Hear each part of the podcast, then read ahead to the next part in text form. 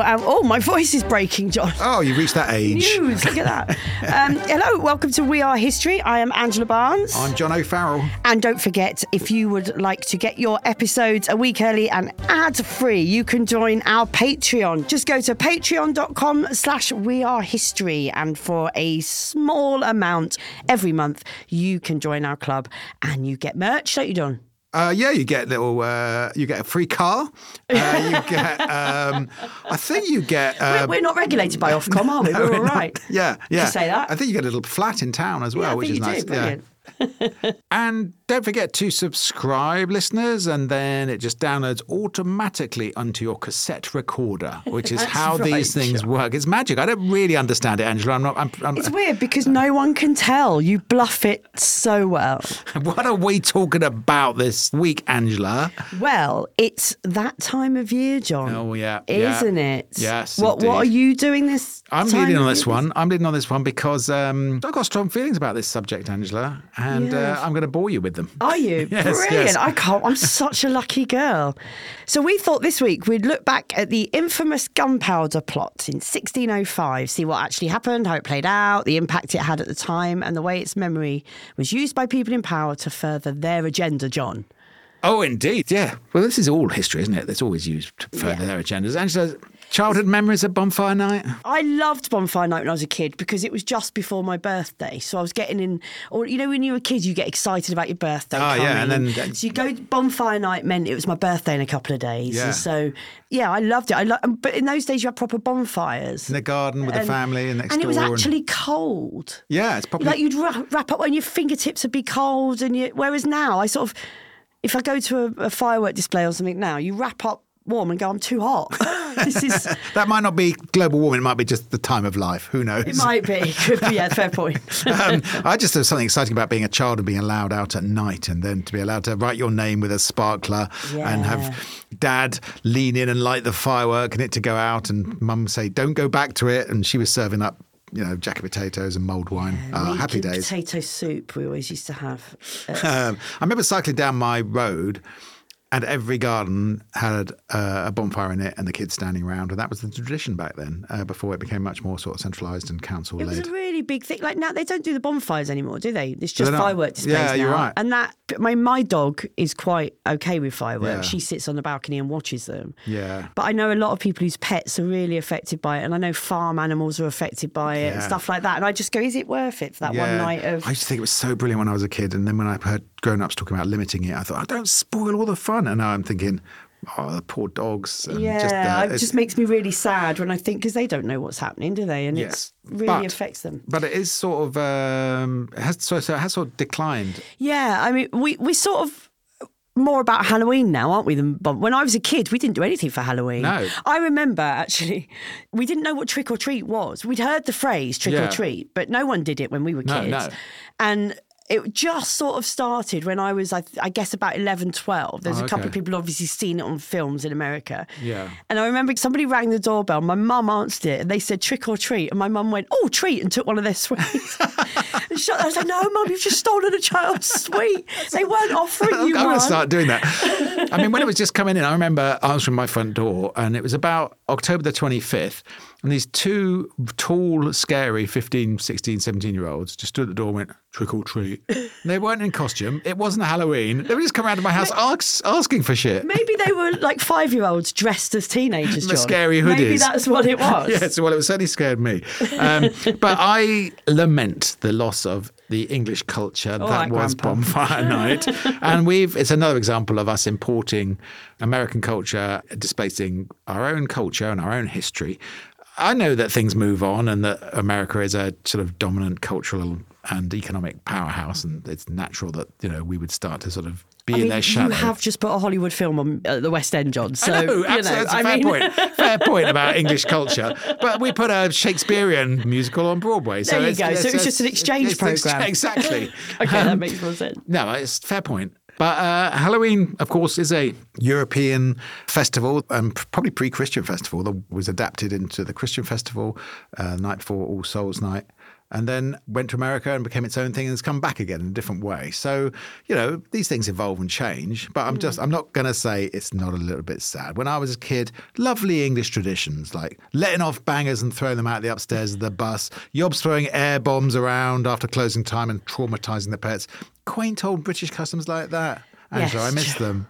Do you remember Penny for the Guy? I do. I remember some friends and I made a guy once and put it in her little brother's pushchair and you pushed it, it round. You, did, you went and around. Collected you went around extortion, extorting money from old yeah, ladies exactly. for your rubbish. We did. So, spent it on sweets at the yes, shop. It was great. Yes.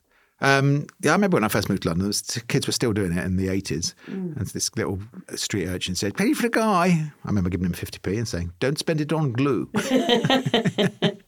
um, so where do we start, Angela? How far back should we go discussing the Guy Fawkes plot, the gunpowder plot? Well, don't ask me, John, because you know what'll happen. Oh, no. I think it's so, best that you make this decision. Well, there was this big thing called the Reformation in Europe. Um, the split in the Christian church leading to the division between the Roman Catholics and the Protestants. I think it's fair to say things got pretty heated uh, from time to time. Yeah, Angela, we haven't done an episode on that, have no. we, actually? I'm quite surprised well, it's so we massive. Haven't. It's like doing the Second World War well, yeah, or something, I isn't it? It is, yeah. Yeah, but, um, you know, fair to say feelings were running high, Angela? Yeah, I think that's fair to say. yeah, but, yeah, I mean, we'll take it as read that the listeners know I, about I it. Wonder if there's one listener somewhere sitting, listening to this in shock, going, wait, what, there's more than one type of Christian church? So anyway, yeah, that's, maybe you are. Well, sorry to shock you, listener, but yeah, the Reformation was this big thing. And, of course, uh, by the time we get to sixteen hundred, Europe is very divided. Mm. And Britain has been divided. It's gone back and forth. Queen Mary was a Catholic. Um, but then Queen Elizabeth the First had been a Protestant in the latter half of the sixteenth century. And her reign had seen increasing persecution of Catholics in England. People were fined a shilling. A shilling, Angela, if they absented themselves from the service of the Church of so, England. It's about five p, isn't it? Any money? Yeah. Doesn't sound much. It no, doesn't sound too much, I'm pretty sure it? it was quite a bit more back then. And, yeah. of course, decimalisation came in much later, didn't it? That was later than that, is yeah, it? A bit yeah. later, yeah. I, okay, thanks. I, didn't, I wasn't clear. uh, so these non-attenders at church were called uh, rec- recusants. How do you pronounce that? Rec- rec- recusants. Recusants. Recu- recusants. You sort of checked that before. You're it's the linguist. Problem with reading books. Yeah, I know. The recusants. and, we could have uh, checked, but where's the fun in that? I know. It's particularly applied to Catholics, that phrase. And in fifteen ninety-three, another law, Angela, required Catholics to remain within five miles of their homes, which is pretty uh, draconian, isn't yeah. it? And, of course, it was high treason to import or publish any official documents from the Vatican. So um, well, that was the Pope just messaging yeah, John yeah, there. That message I don't know if you heard yeah. that. Um, You're talking about us. So it was, it was illegal, of course, to be a Catholic priest at this time. Absolutely. And famously, a lot of stately homes, when you visit them, they have those priest holes, don't they? Yes, that right. They hid in, like little behind fireplaces or in the roofs and yeah. stuff. You can, uh, so when the authorities turned up looking for them, yeah, you, can you could hide them. your priest. Hide your priest. That sounds like a euphemism, doesn't it, Angela? It definitely does.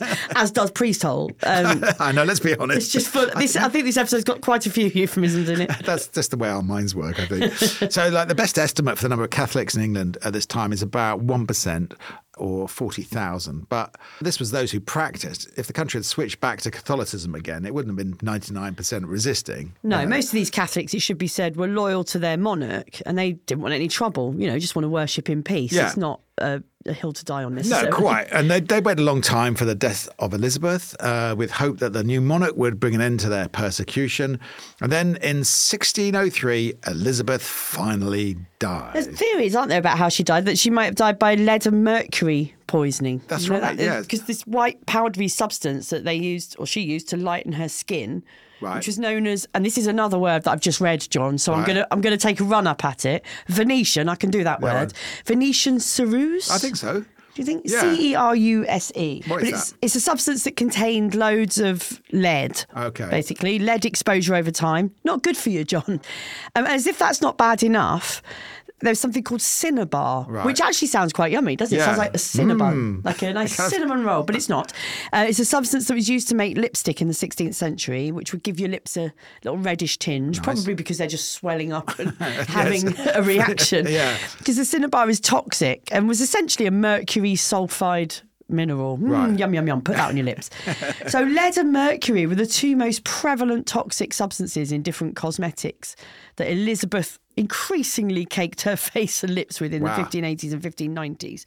And other poisonous substances such as arsenic were used in early modern It's shit being a woman, John. It is. Well, you've got to look pretty, but I know, actually... But look, you notice how I gave you the stuff about makeup, Angela. Oh, yeah. dear, I'm in charge of the, the bang, explosives. Bang stuff. Yeah. All the sudden, yeah.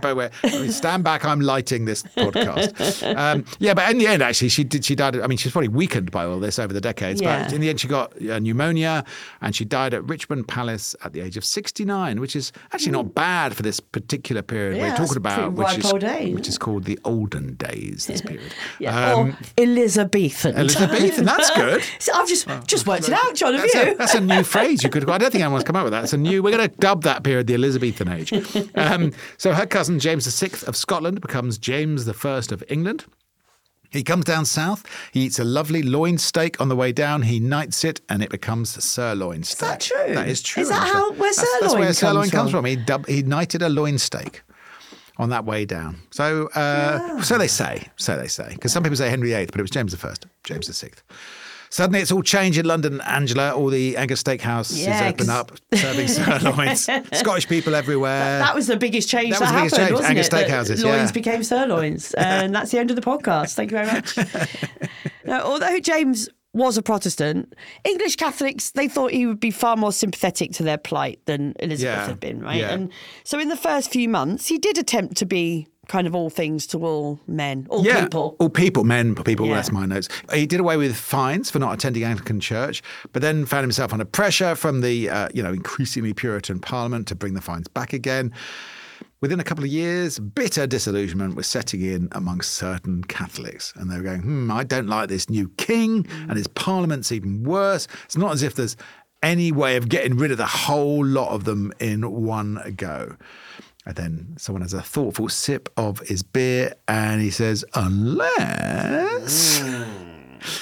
So the first meeting of the Gunpowder Plot, conspirators, was on the twentieth of May, sixteen oh four, in the Dog and Drake in the Strand. I love it. I love when these things start in a pub. It's in a pub. You go, it's always in a pub. We should blow up Parliament and the King. Yeah, normally you wake up the next morning, you go, oh, God, I was talking rubbish last night. Oh, God. But the mistake that these people made, these gunpowder yeah. plotters, was to stick with the plan when they'd sobered up. Oh, it's incredible, like, isn't it? Yeah, it's like, if I'd stuck with every drunken plan I'd ever made, my God. yeah, it's like, I wonder if one of them went, God, we had a few last night, didn't we? And the other one was going, no, no, no, no, we're doing it. We're, we're doing, doing it. it. Exactly. Yeah, yeah, I bought yeah. the gunpowder. yeah, yeah. So the idea was to tunnel under the House of Lords and hide barrels of gunpowder underneath the spot where both houses and the new king would all be gathered for the state opening of Parliament, and then blow them all up, and then uh, have a rebellion and stuff. And well, we'll cross that bridge when we come to it. What I love about this is even, I mean, the second half of that plan is obviously they've not thought about. No. But the first half is just... we'll tunnel under the House of Lords, as if that's an easy thing yeah, to do. Yeah. Nobody's going to notice you're digging a tunnel under the House of Lords,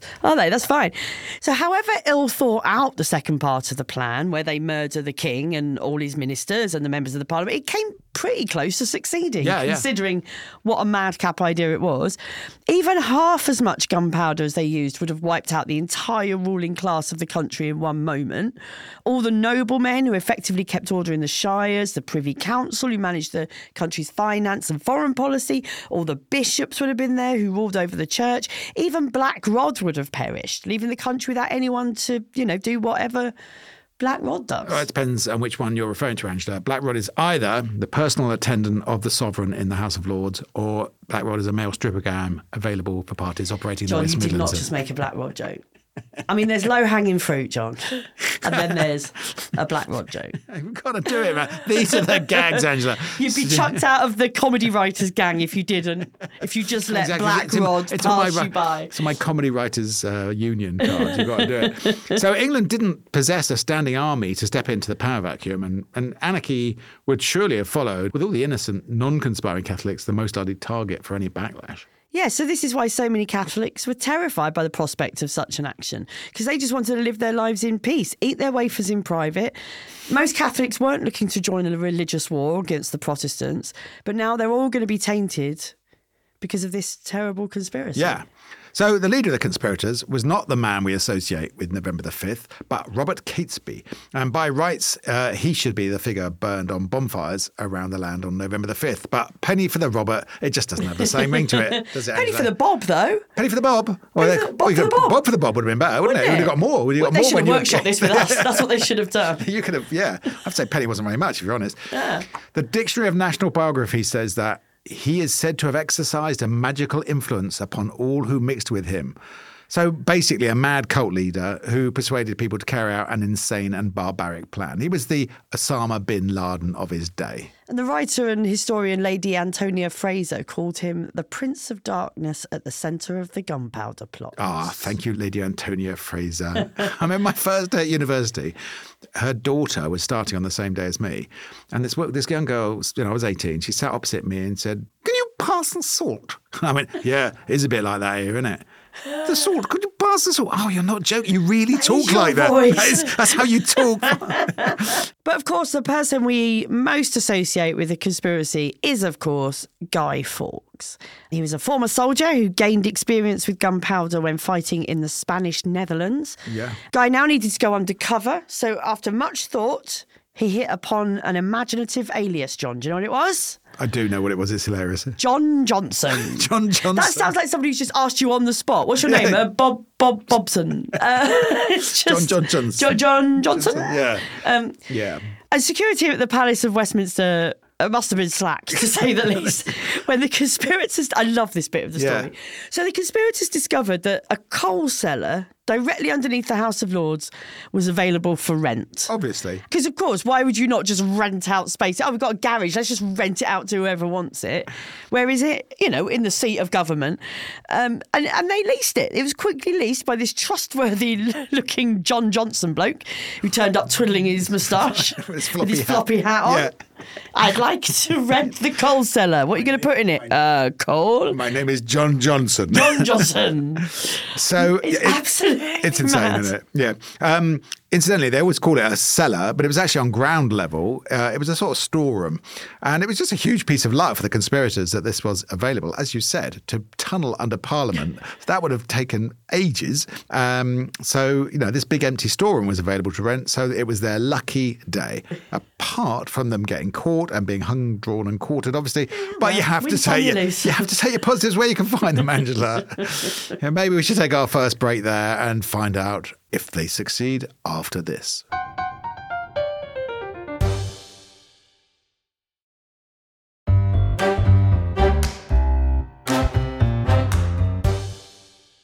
Hello and welcome back to We Are History, where we are talking about the gunpowder plot. Remember, remember, the fifth of November, gunpowder, gunpowder treason, treason and plot. I, I see, see no reason, reason why something in treason, treason should never be forgot. Ironically, I've forgotten. That's fantastic. But never mind, we got there, sort of. So, Guy Fawkes. He's promptly started filling this cellar that he's rented in yeah. the House of Lords because, of course, as you do. Uh, started filling it up with barrels of gunpowder. Did they not just see him wheeling him back? What, what's in those barrels? Oh, um, uh, that's uh, storing storing stuff. thirty-six barrels of explosives, all ready for November the fifth, plus a packet of sparklers, mulled wine, some overcooked jacket potatoes. He Fantastic. Has it all. He's got it all there, yeah. Ready to go. In fact, the original date for the opening of Parliament had been early October, but following an outbreak break of plague in the capital, is put back a month. And it's recently been argued that having now sat around for so long, the gunpowder might have decayed and might have failed to detonate. No way of knowing this, of course, for certain. But the sensation of dramatically lighting a fuse and then wondering why nothing is happening is still reenacted every bonfire night. The delay also, of course, created time for more anxious conspirators to start having second thoughts. Yeah. Um, you know, when it's all happening in a pace, you get sort of get swept along, yeah, I suppose. Then, you go, have time to think. Go, is this a good plan or Hang not? On a minute. So on twenty-sixth of October... Lord Monteagle's servant handed his master a letter. We don't know who Lord Monteagle is. We don't need to say Lord Monteagle. That's all that matters, isn't it? Yeah. And um, his master gave him a letter that had been delivered by a stranger in the road, mm. and it advised him that for his preservation he should avoid his attendance at this Parliament, which was to receive a terrible blow. Little clue in the... Yeah, yeah. And then it said he should burn this letter, which is never a good sign, is it, John? No. Nobody, you should burn this letter after reading. It's never after just getting your gas bill, is it? Yeah, no. Burn after well, reading. You have to well, do that just to keep warm. Yeah, that's true. um, the letter was shown to the king on the first of November because, you know, no urgency, give it a few yes, days. Yeah. Um, and then on the evening of the fourth of November, a general search was undertaken of the palace of Westminster above and below. So who sent this letter is one of the great mysteries of history, yeah. along you know, along with how did Liz Truss ever become Prime Minister? Yeah. Whole books have been written on the subject. But the thing I would say about this is, Angela, I don't care. Who was the mystery letter sender? Am I bothered? Are you even slightly, are you not even slightly? Well, it was one of the conspirators, wasn't it? I yeah, mean, but which one, well, John? There was someone who had a, uh, a sister-in-law or a cousin or something. I can't remember. I did read mm. about it. I left that detail out. I'm sorry. That's all right. We don't care.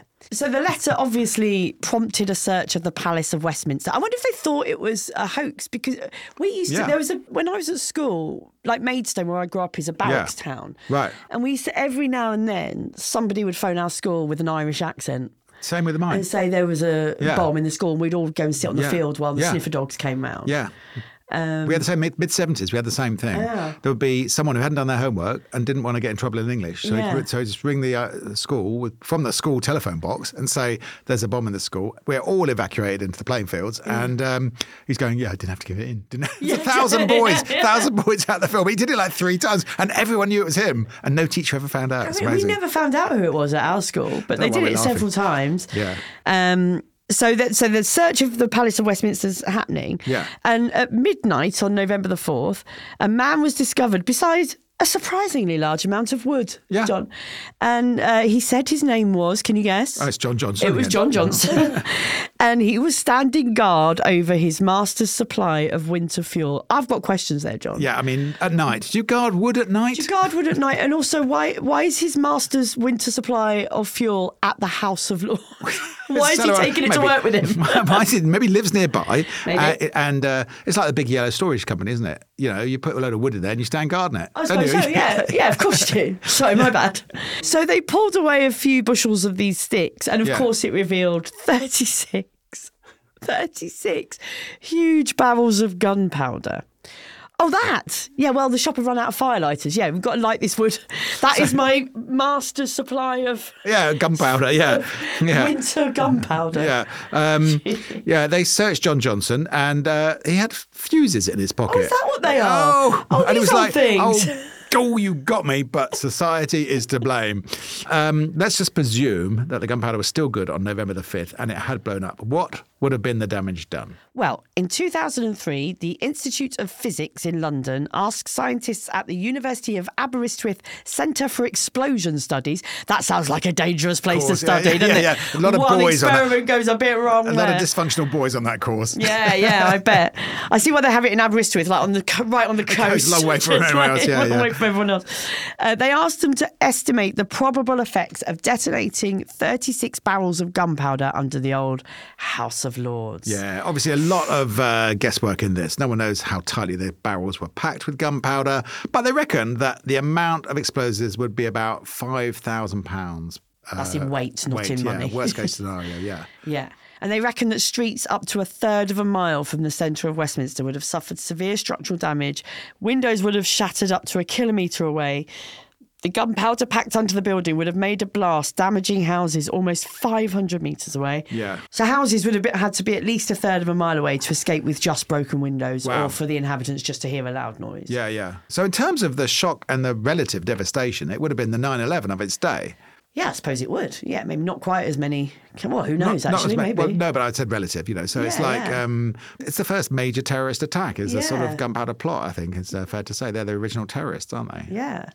And, of course, the most insane and, and sort of ill-thought-out part of their plan was that the power vacuum created by the atrocity they thought would immediately result in a general Catholic uprising across the country and that they could put James's...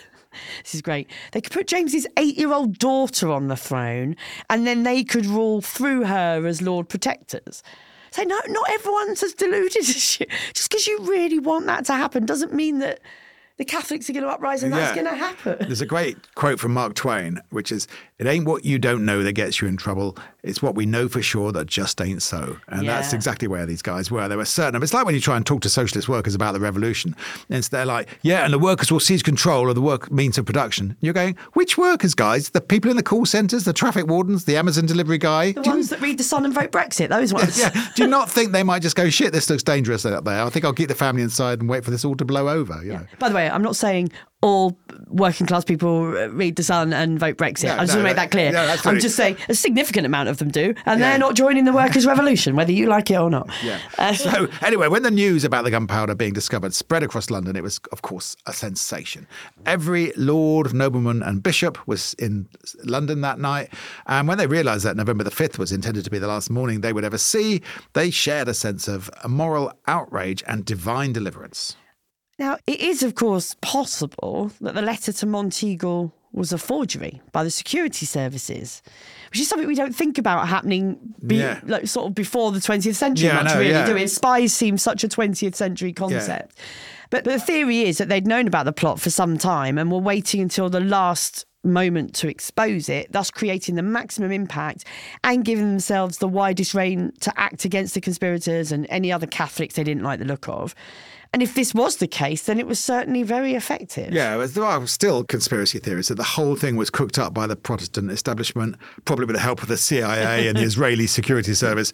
These don't really stand the test of looking at any source of material that isn't just blokes on the internet.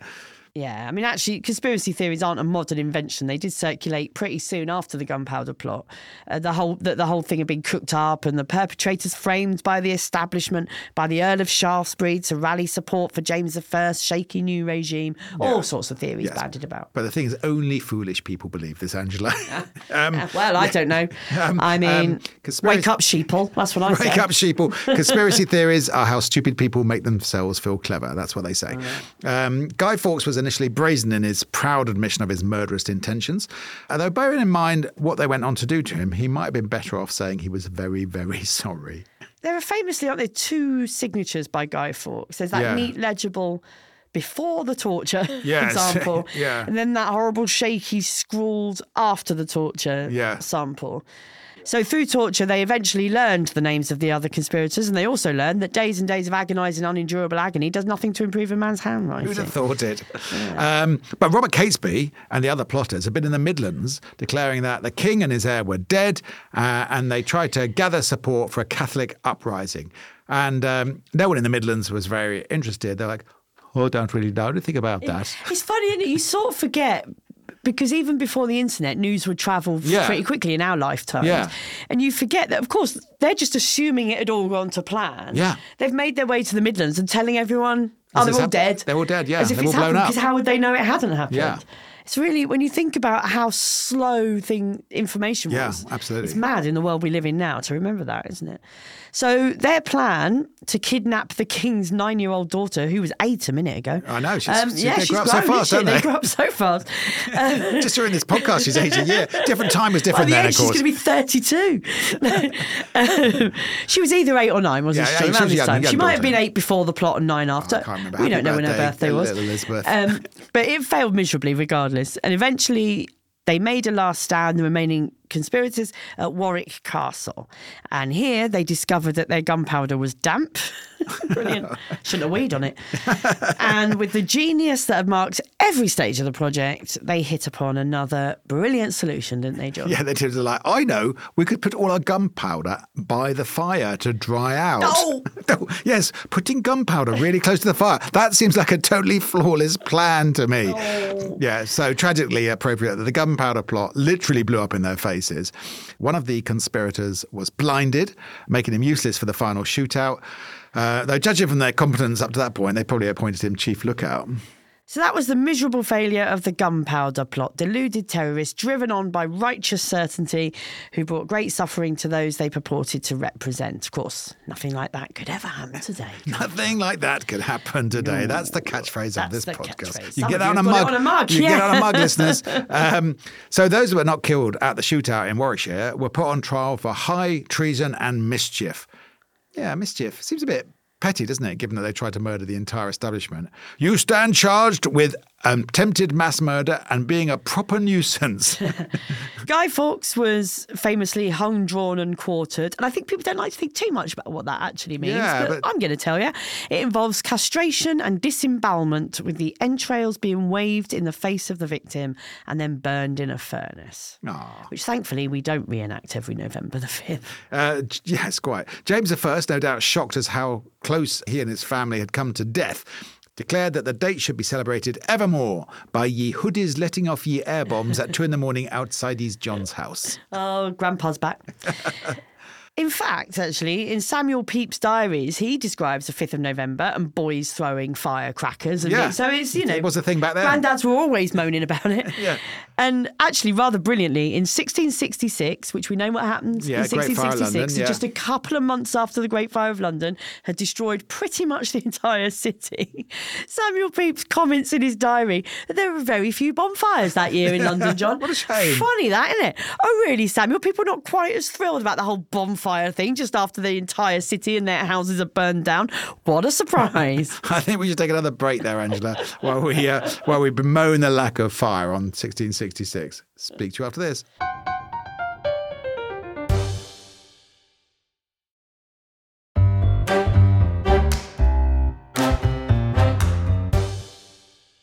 So we're back talking about November the fifth and bonfire night. Having an annual autumn bonfire was already a tradition, in fact, burning all the leaves that had fallen from the trees and, and marking the change of season. So this was sort of hijacked as being an act of remembrance for this event. It became compulsory for a service of thanksgiving to be given every year on the fifth of November. And a great deal was made of God's act of deliverance uh, from this heinous act. This remained in the Anglican prayer book until eighteen fifty-nine, Angela.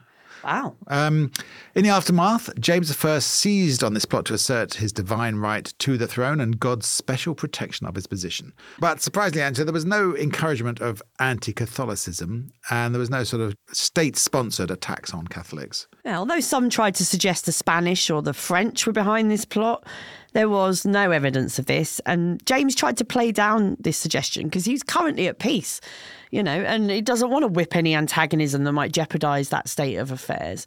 But effigies of the Pope were burned on November the fifth, and in some parts of the country, mobs used the date to attack suspected Catholics. Yeah, so, the... although there wasn't state-sponsored, yes, it still wasn't great for the Catholics. No, it wasn't, no. Um, there's an interesting thing that happens here in terms of our uh, national calendar. November the first had been All Saints' Day, and in the Catholic calendar, that had been a big festival. Mm. And now here was a political anniversary rather than a religious one. So the fifth was encouraged and the first frowned upon. Guy Fawkes wasn't the central character in the story of the conspiracy, or John Johnson, as yes. he prefers to be known, wasn't the central character in the story of the conspiracy until about eighteen hundred. Before that, they burnt effigies of the Pope on November the fifth. Uh, but then as time passed during the seventeenth century and tolerance towards Catholics increased, it seemed rather poor taste to burn the Pope, John. Right. Um, took a century or two, but, you know. So instead they burned an effigy of the man who tried to destroy Parliament. When I stood for Labour in Maidenhead back in two thousand one, the locals of Cookham Rise burnt an effigy of John Prescott.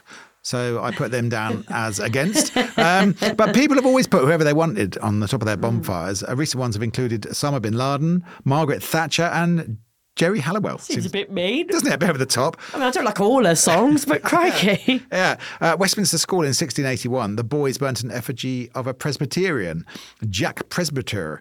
Uh, that never really caught on, that one. But uh. the very opposite of a Catholic villain, but still a villain to them. So that'll do. Yeah, just burn whoever you don't like in that moment, yeah. I suppose. And Guy Fawkes, as we said, seems to have emerged as the central villain around the seventeen nineties, um, when he was the central character in a play at the Royal Haymarket Theatre. And then several other productions included his name in the title. And by the eighteen fifties, there were a series of Guy Fawkes pantomimes, which seem hard to imagine today. What's that, boys and girls? A bunch of terrorists are going to cook commit mass behind murder. You, John Johnson. Let's publicly disavow them and burn their testicles before their very eyes, boys and girls. And of course, the date became even more special during the Glorious Revolution. We oh, should yes. do an episode on that. I find oh. that really interesting. Oh, when the I've Dutch to... sort of landed in the yeah. West Country and the West Country went, come in, have a scone. Yeah, yeah. Well, it's gone, it's gone, it's gone. Yeah. sixteen eighty-eight, listeners, yeah. yes. Um, and that's when the next King James, of course, was forced off the throne. Yes. And November the fifth was the date that William of Orange landed in Torbay. Yeah. So another Protestant celebration. And the obliging wind that had brought him to England was seen as another divine intervention, like the one that had exposed the plot in sixteen oh five or the storms that had wrecked the Spanish Armada in fifteen eighty-eight. I mean, it really all went to prove that God's favourite country was England. I, I think it's hard to overlook the evidence any other way, isn't it, If you Angela? Say so, John, yeah. yeah. yeah. yeah. Weirdly, November the fifth was celebrated in the American colonies before independence. There's stories of boys burning the Pope in Boston and in other towns, New York, I think.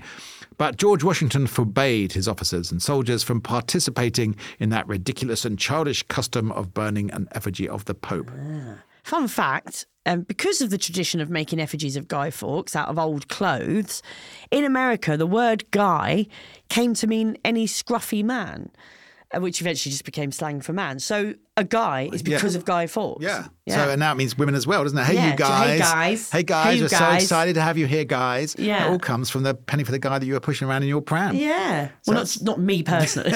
I started it. It was celebrated until quite recently in parts of the Caribbean because lots of uh, loyalists fled the American colonies and settled in places like, you know, Barbados. Um Although I don't think people necessarily were aware why they had a big bonfire on November the fifth and put an effigy of a man on top. Of course, the authorities became torn between having this one sanctioned day of celebration of the monarchy being saved and the general unruly, riotous nature of the events that evolved on November the fifth before uh, health yeah. and safety had yeah. gone mad, yeah, John. Yeah. And of course, in Lewes, in Sussex, in seventeen eighty-five, the authorities famously tried to intervene.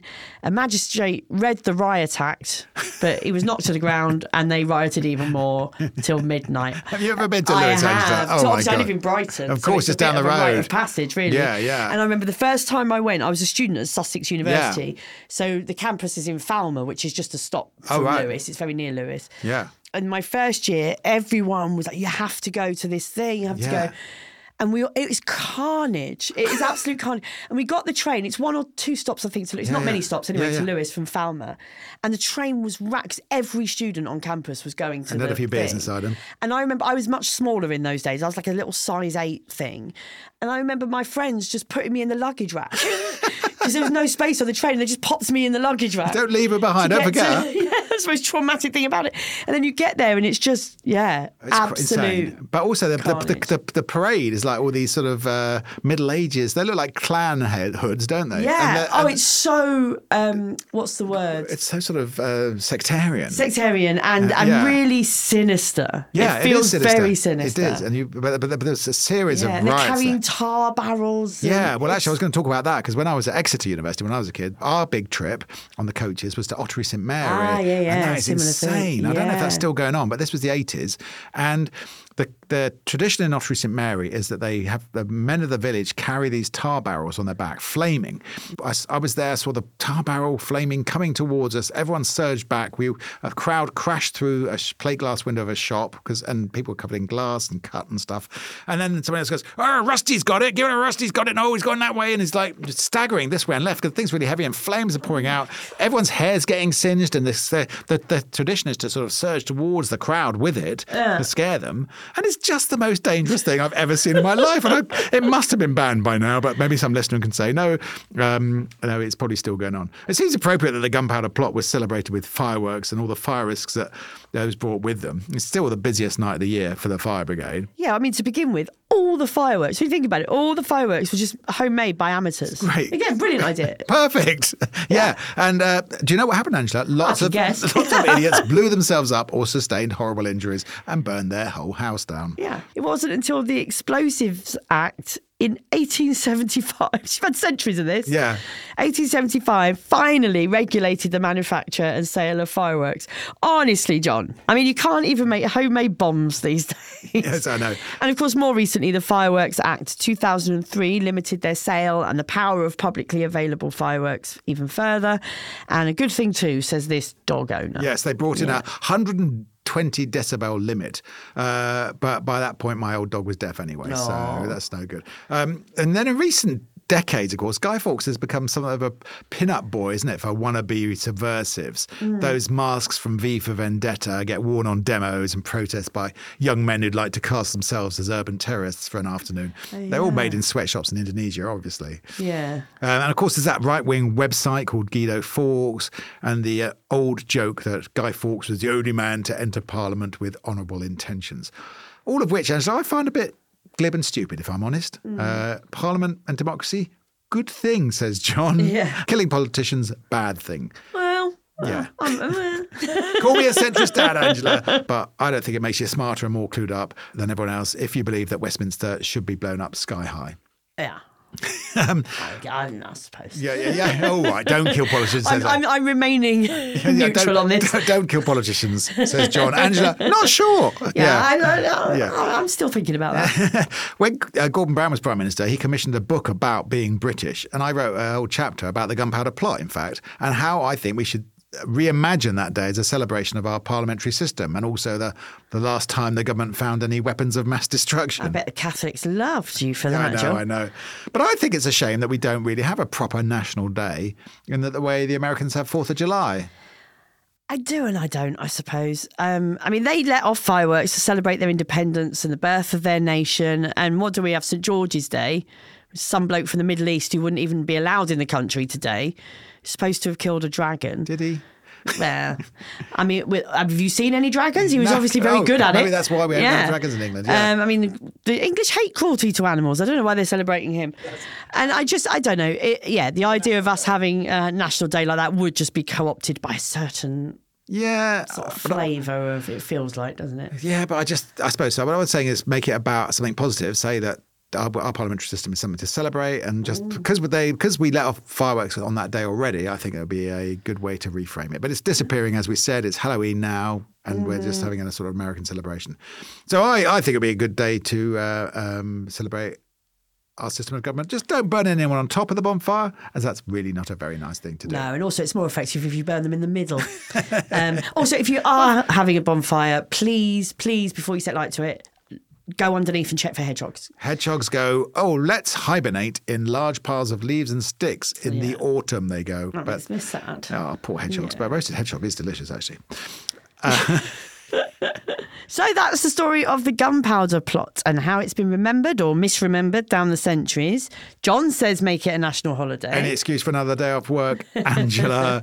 My main source for this podcast was a book by James Sharp. Thank you, Mister Sharp, uh, called Remember, Remember, the fifth of November. And we've got a few uh, Patreon supporters we'd like to give a big shout out to. Yes, don't forget you can join our Patreon Patreon.com slash We Are History. I've said that with an upward inflection because I wasn't sure, but then I, I've got confidence. It's right. Patreon.com slash We Are History. And you can get your episodes a week early and ad free and other bits and bobs and goodies and mugs and stuff. So thank you to Fiona Brown, Marion, Eva Muller, Olivia Foster, and Alan Baxter. Obviously, lovely. We couldn't make the podcast without you. Thank you, guys. Uh, and uh, yeah, click on the link that Angela mentioned, and we can show. keep making this thing. Do you learn anything, Angela? Yeah, I've learned a lot, John, actually. So yeah. This November the fifth, keep pets indoors, don't throw fireworks. I mean, do you remember all the adverts on telly? Don't we? Oh, they were terrifying, weren't yeah, they? Yeah, and and the thing about keeping your fireworks in a biscuit tin. And cover the box, close the box. When I you... can't remember the last time we had a, bis- a tin of biscuits. Do you remember? The, oh, you want was them now. Family Circle. Oh, God, let's oh get one God, after this. I really want a biscuit. Have a great bonfire night, guys. Have a great Halloween trick keep or bloody safe. Treat. Don't go back to a lit firework. Wear gloves. See, yeah. they work, those adverts. Trick or treat. Thanks a lot, guys. Bye. Bye.